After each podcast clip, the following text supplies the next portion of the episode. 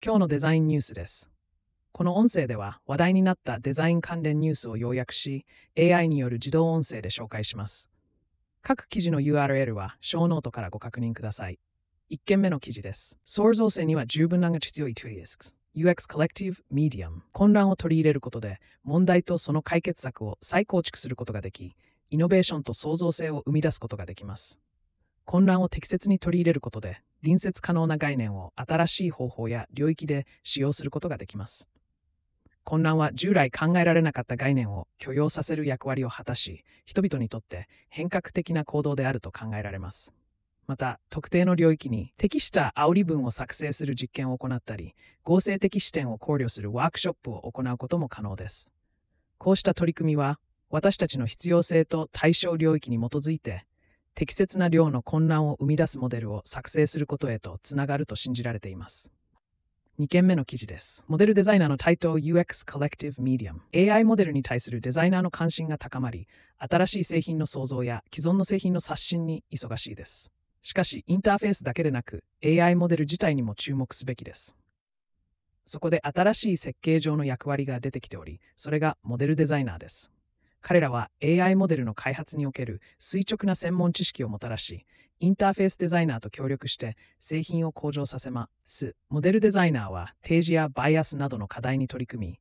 エンジニアと協力して強固なフィードバックサイクルの構築に取り組みます。AI の進化に伴い役割を再定義する必要があり、コンテンツデザイナー、リサーチャー、会話デザイナーなど新たな役割が出現しています。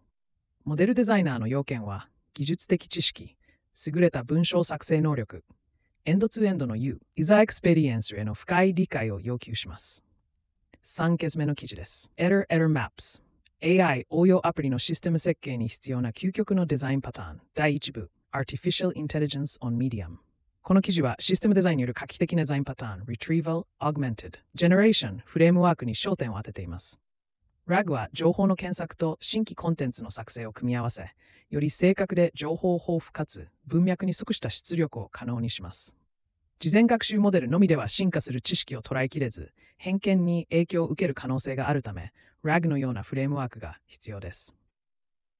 4件目の記事です。グラフィックデザインと人工知能の交差点。Artificial Intelligence on Medium 技術がすべてのことのやり方を変える世界で、グラフィックデザインと人工知能の間には興奮する交差点があります。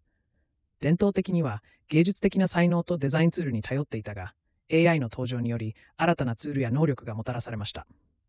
AI はデザイナーに色彩、フォント、レイアウトの提案を行ったり、画像の編集を助けたりします。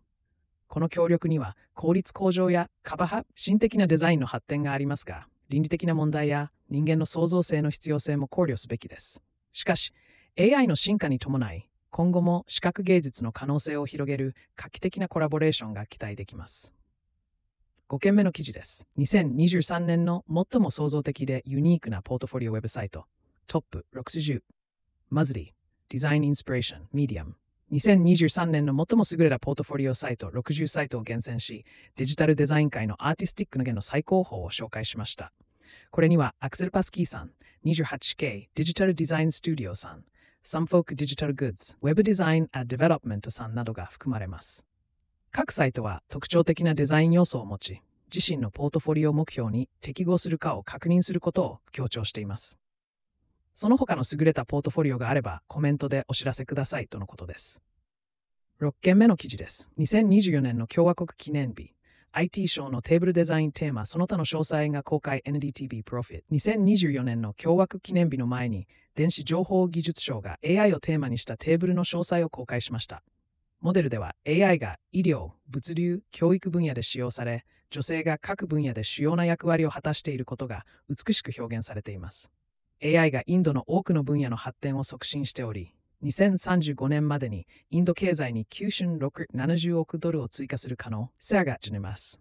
7件目記事です。Spit Redex Time the Stealing 開始のためのヒント、デザイン記事まとめ、Web アクセシビリティに対応したプロダクトをデザインするためのポイントをまとめた記事です。Web アクセシビリティとは、年齢や障害の有無にかかわらず、すべての人が Web コンテンツにアクセスできることを意味します。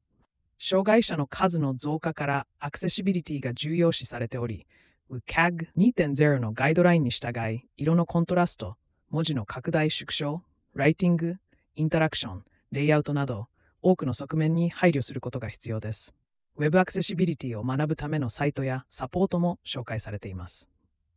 8件目の記事です。縦と横の思想が魅了するプロダクトを作るハッシュタグデザイン記事まとめ。株式会社アトラエの WeVox の PDM デザイナーである竹鉄さんは、競合するサービスと異なる存在となるために、アンチテーゼを唱えるプロダクトを提案しています。マルチプロダクトとコンパウンドプロダクトの違いについて言及し、WeVox のコンセプトと軸を公開しています。